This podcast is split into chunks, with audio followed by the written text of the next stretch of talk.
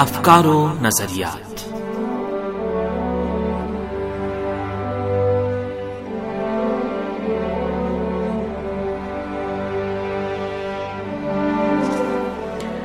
سامعین، پروگرام افکار و نظریات لے کر حاضر خدمت ہیں۔ حسین تقوی کا سلام قبول کیجیے۔ سامعین، آج کے پروگرام میں ہم گزشتہ دنوں ایران میں حسن قرات اور قرآن مجید کے حفظ کے عالمی مقابلے کے حوالے سے گفتگو کریں گے۔ امید ہے ہمارا آج کا یہ پروگرام بھی آپ سامعین کی توجہ کا باعث بنے گا۔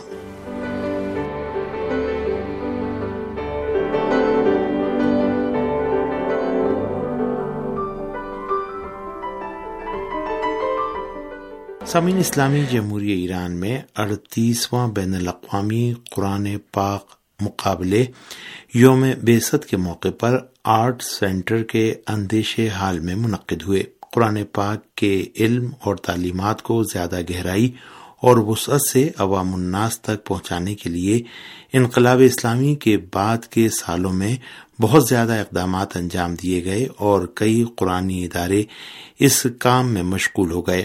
اس سلسلے میں پیغمبر اسلام صلی اللہ علیہ وآلہ وسلم کے یوم بیست کی مناسبت سے قرآن ثقافت کو فروغ دینے کے لیے اڑتیسواں بین الاقوامی قرآن مقابلہ اٹھائیس فروری سے پانچ مارچ دو ہزار بائیس عیسوی تک تہران میں منعقد ہوا۔ اس پروگرام میں ان مقابلوں کا انعقاد کیسے کیا جاتا ہے، اس کا مختصر سا جائزہ ہم آج کے پروگرام میں لے رہے ہیں۔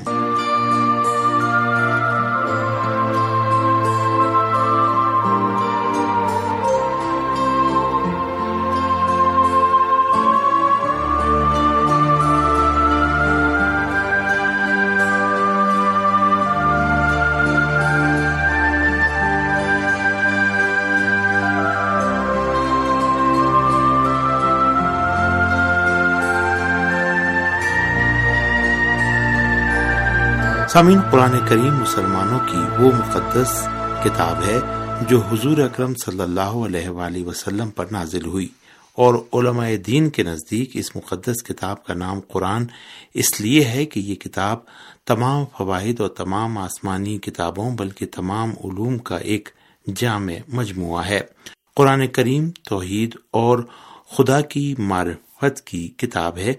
جس کا اظہار انبیاء کی دعوت کی صورت میں ہوتا ہے اور بلا شبہ قیامت اور روز جزا پر یقین جو انبیاء کی تعلیمات میں سے ہے، قرآن کی آیات کا ایک اہم حصہ ہے۔ قرآن پاک کی پانچ سو آیات شرعی احکام اور عبادات سے متعلق ہیں اور باقی آیات کا موضوع اخلاقیات ہے۔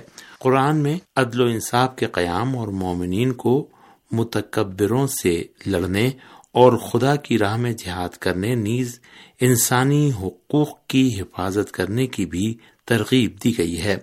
قرآن مجید کا خالق پوری کائنات کا خدا ہے یعنی بہترین اور اعلی و عرفا رحمان اور نہایت رحم کرنے والا خدا ہے۔ سورہ بقرہ کی آیت نمبر تریسٹھ میں اللہ تعالی نے کتاب الہی کی طرف مسلمانوں کے دو اہم فرائض بیان کیے ہیں۔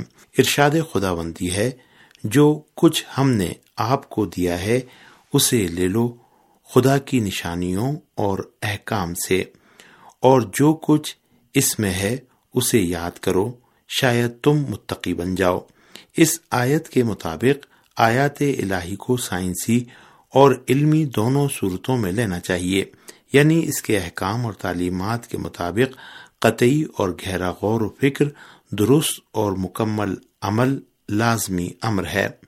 قرآن کا علم اور شناخت ہر عالم اور ہر مومن کے لیے ضروری ہے۔ اس لیے کہ یہ کتاب اسلامی معاشروں کی تقدیر اور انسانیت کی تقدیر سنوارنے میں کارگر ثابت ہوئی ہے۔ تاریخ پر نظر ڈالنے سے پتہ چلتا ہے کہ عملی طور پر کسی کتاب نے انسانی معاشروں اور انسانی زندگی پر اتنا اثر نہیں ڈالا جتنا قرآن نے ڈالا ہے۔ اس لیے قرآن خود بخود ایک سماجی موضوع بن جاتا ہے۔ ایک مومن کے لیے قرآن کو جاننا اس لیے بھی ضروری ہے کہ یہ ایک مسلمان کے دین، ایمان اور فکر کا اصل سرچشمہ ہے اور جو چیز اس کی زندگی کو گرم جوشی مانویت اور روح بخشتی ہے وہ قرآن ہے۔ اگر ہم واقعی قرآن کو جانتے ہیں تو حضرت علی علیہ السلام کے الفاظ میں اعلی ترین کلام دلوں کی بہار اور سینوں کی شفا اور علم کا ذریعہ ہے اور اس میں امور کو تربیت دینے کا طریقہ ہے۔ قرآن آیات میں ایک خاص وساحت اور سحر انگیزی پائی جاتی ہے۔ اسی وجہ سے پوری تاریخ میں قارئین نے قرآن کو زیادہ خوبصورت اور صحیح طریقے سے پڑھنے کی کوشش کی ہے تاکہ سامعین پر زیادہ اثر پڑے۔ قرآن اساتذہ اور قاریوں کے درمیان مقابلے کا قیام قرآن اور دینی تعلیمات کی نشر و اشاعت کے لیے ایک صحت مند مقابلے کا باعث بنا ہے۔ اس وقت مختلف اسلامی ممالک میں قرآن خوانی کے مقابلے منعقد کیے جاتے ہیں، جن میں سے ایک نہایت باوقار اور بامانی ایران میں منعقد ہونے والا بین الاقوامی قرآن پاک مقابلہ ہے۔ اڑتیسواں عالمی قرآن پاک مقابلہ اسلامی دنیا کی انتیس ممالک کے باسٹھ قاریوں کی موجودگی میں منعقد ہوا۔ رہبر انقلاب اسلامی کے نمائندے حجت الاسلام والمسلمین سید مہدی خاموشی نے مقابلے کی افتتاحی تقریب میں کہا، یہ مقابلہ سب سے بڑے قرآن مقابلوں میں سے ایک ہے، جسے تین حصوں میں تقسیم کیا گیا ہے۔ تلاوت ترتیل اور حفظ قرآن۔ ان مقابلوں کے انعقاد کا ایک مقصد قرآن مجید کو زندگی کے تمام شعبوں میں نافذ کرنا، قرآن مجید کے پڑھنے والوں اور حافظوں کی عزت افزائی کرنا، معاشرے کے مختلف طبقات میں قرآن لہر پیدا کرنا اور امت اسلامیہ اور آپس میں اتحاد و یکجہتی پیدا کرنا ہے۔ کورونا کی بیماری کے باوجود ان مقابلوں کا انعقاد قرآن دنیا کی بیداری کا واضح اظہار ہے۔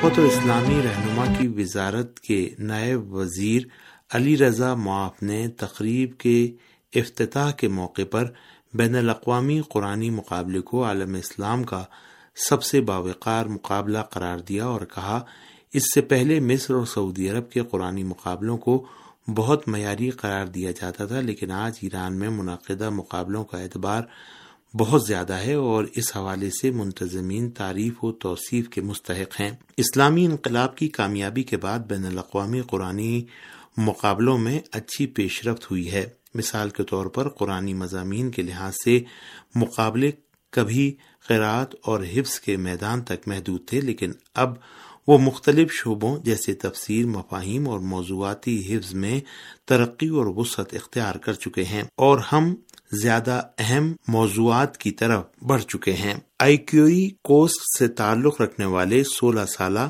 طالب علم سو ابراہیم نے قرآن کی تلاوت سے پہلے کہا، میں نے تین سال تک قرآن حفظ کیا۔ اگرچہ میرے ملک میں مسلمانوں کو قرآن سکھانے کے لیے اسلامی مرکز موجود ہیں، لیکن میں نے ان میں شرکت نہیں کی اور میں ثابت قدمی اور کوشش سے اپنے قرآن پاک حفظ کرنے میں کامیاب رہا۔ انہوں نے اس بات کی طرف اشارہ کرتے ہوئے کہ ان کا مقصد قرآن کی تعلیم کو دوسروں تک پہنچانا اور پھیلانا ہے۔ کہا، قرآن کو ہماری زندگیوں میں موجود ہونا چاہیے اور ہم ہر حال میں قرآن کی پناہ میں رہ سکتے ہیں۔ خدا کے کلام کے احکامات پر عمل کریں۔ میں نے ایران اور ایرانی عوام کو امام خمینی رحمۃ اللہ علیہ کی شخصیت کے پرتوں میں پہچانا۔ آج کے دور میں اسلامی انقلاب اور امام خمینی رحمۃ اللہ علیہ کی شخصیت دنیا کے تمام مسلمانوں کے لیے ایک نمونہ عمل ہے۔ اب میں نے اس اسلامی ملک ایران کو مزید جان لیا ہے اور میں خدا سے دعا کرتا ہوں کہ وہ ایران اور ایرانی عوام کو قرآن کی حفاظت میں شامل کرے۔ رہبر موزم انقلاب اسلامی کے نمائندے اور اوقاف کے سربراہ حجت الاسلام سید مہدی خاموشی نے مقابلے کی اختتامی تقریب میں قرآن کی آیات پر عمل کرنے کی ضرورت کو بیان کرتے ہوئے کہا، شیخ حر عاملی ایک روایت نقل کرتے ہیں، قرآن کو سیکھو اور دوسروں کو سکھاؤ۔ قرآن کریم قیامت کے دن سب سے خوبصورت شکل میں ظاہر ہوگا۔ خدا قرآن کو مخاطب کرتا ہے اور فرماتا ہے، اپنا سر اٹھاؤ، میں تمہیں جو چاہو گے دوں گا۔ شفاعت کیجیے۔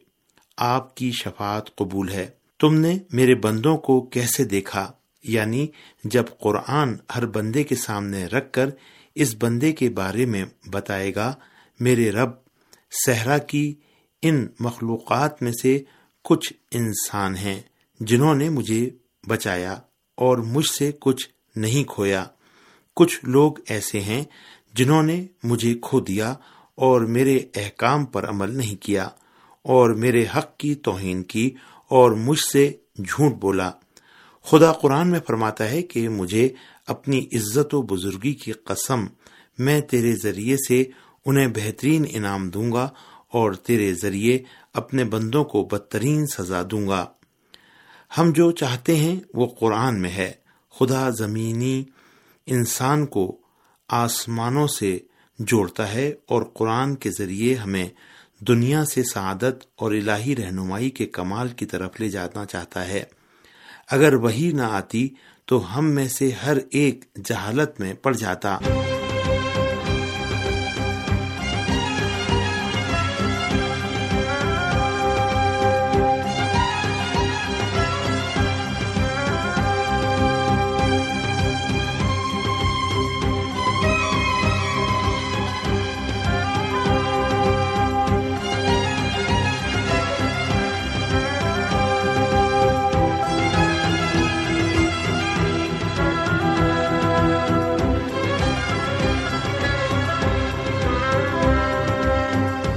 کورونا وبائی امراض کے خصوصی حالات میں قرآن پاک کے مقابلوں کے اس دور کی جاندار کارکردگی ایک کامیاب تجربہ تھا اور اس نے دکھایا کہ انسان اپنی تمام کمزوریوں کے ساتھ اپنی روحانیت کو مضبوط بنا کر ہی کمال کا راستہ تلاش کر سکتا ہے۔ قرآن پاک کی بدولت اسلامی جمہوری ایران سمیت تمام دنیا ایک واحد قرآن قوم بن سکتی ہے۔ مقابلے کے اختتام پر ثقافت اور اسلامی رہنمائی کے وزیر محمد مہدی اسماعیلی نے کہا، بنیادی طور پر اسلامی انقلاب کی کامیابی اور اس مقدس نظام کی تشکیل قرآن پاک کے عملی ادراک کا ایک اہم ترین مظہر ہے۔ قرآن آج انسانی زندگی میں ہے۔ اس قرآنی مقابلے کے نعرے، ایک کتاب، ایک امت کے بارے میں انہوں نے کہا اگر ہم قرآن اور عروت الوسقہ کی رسی سے جڑ جائیں تو ہمارے پیچھے ایک عظیم امت ہوگی۔ اسلامی انقلاب نے امت اسلامیہ کے حقیقی قرآنی تصور کو جان لیا ہے اور اس سمت میں روشن خیال قرآنی تحریک کو جاری رکھنا چاہیے اور اس سلسلے میں ہمارے پاس قرآن پر بھروسہ کرنے کے سوا کوئی چارہ نہیں ہے۔ ہمیں فن و ہنر سمیت تمام امور کے تمام شعبوں میں قرآن کو اپنے کام کا مرکز بنانا چاہیے۔ اڑتیسویں بین الاقوامی قرآنی مقابلے کے اختتام پر نمایاں پوزیشنیں حاصل کرنے والوں کا اعلان کیا گیا۔ قرآت میں اسلامی جمہوری ایران سے ہادی موحد امین، تاجکستان سے سمر الدین سمدوف اور افغانستان سے اویس احمدیان۔ مردوں کے حفظ قرآن پاک میں شام سے حسن محمد بقور، محمد رفعت البنا انڈونیشیا سے اور میسم سفر احمد کینیا سے۔ ترتیب قرآن کے شعبے میں اسلامی جمہوری ایران سے سید حجت ارحمی، مصر سے حسین ابراہیم اور مراکش سے مصطفیٰ زاہد رہے۔ خواتین کے حفظ قرآن مجید میں اسلامی جمہوری ایران سے طاہرہ نائبی مواحد، عراق سے زہرا عبد الجبار اور تنزانیہ سے عاشورہ امانی اور نابینا برادران کے حفظ قرآن مجید کے مقابلوں کے پانچویں راؤنڈ کے فاتح اسلامی جمہوری ایران سے امید رضا رحیمی، شام سے رامی تہامی اور عراق سے احمد جار اللہ عبداللہ رہے۔ نابینا بہنوں کے مقابلوں کے پانچویں راؤنڈ کی فاتح لبنان سے فاطمہ یونس، اسلامی جمہوریہ ایران سے مریم شفیع اور عراق سے فاطمہ علی جبر رہیں۔ سامعین، اسی کے ساتھ ہی پروگرام افکار و نظریات یہیں پر ختم ہوتا ہے۔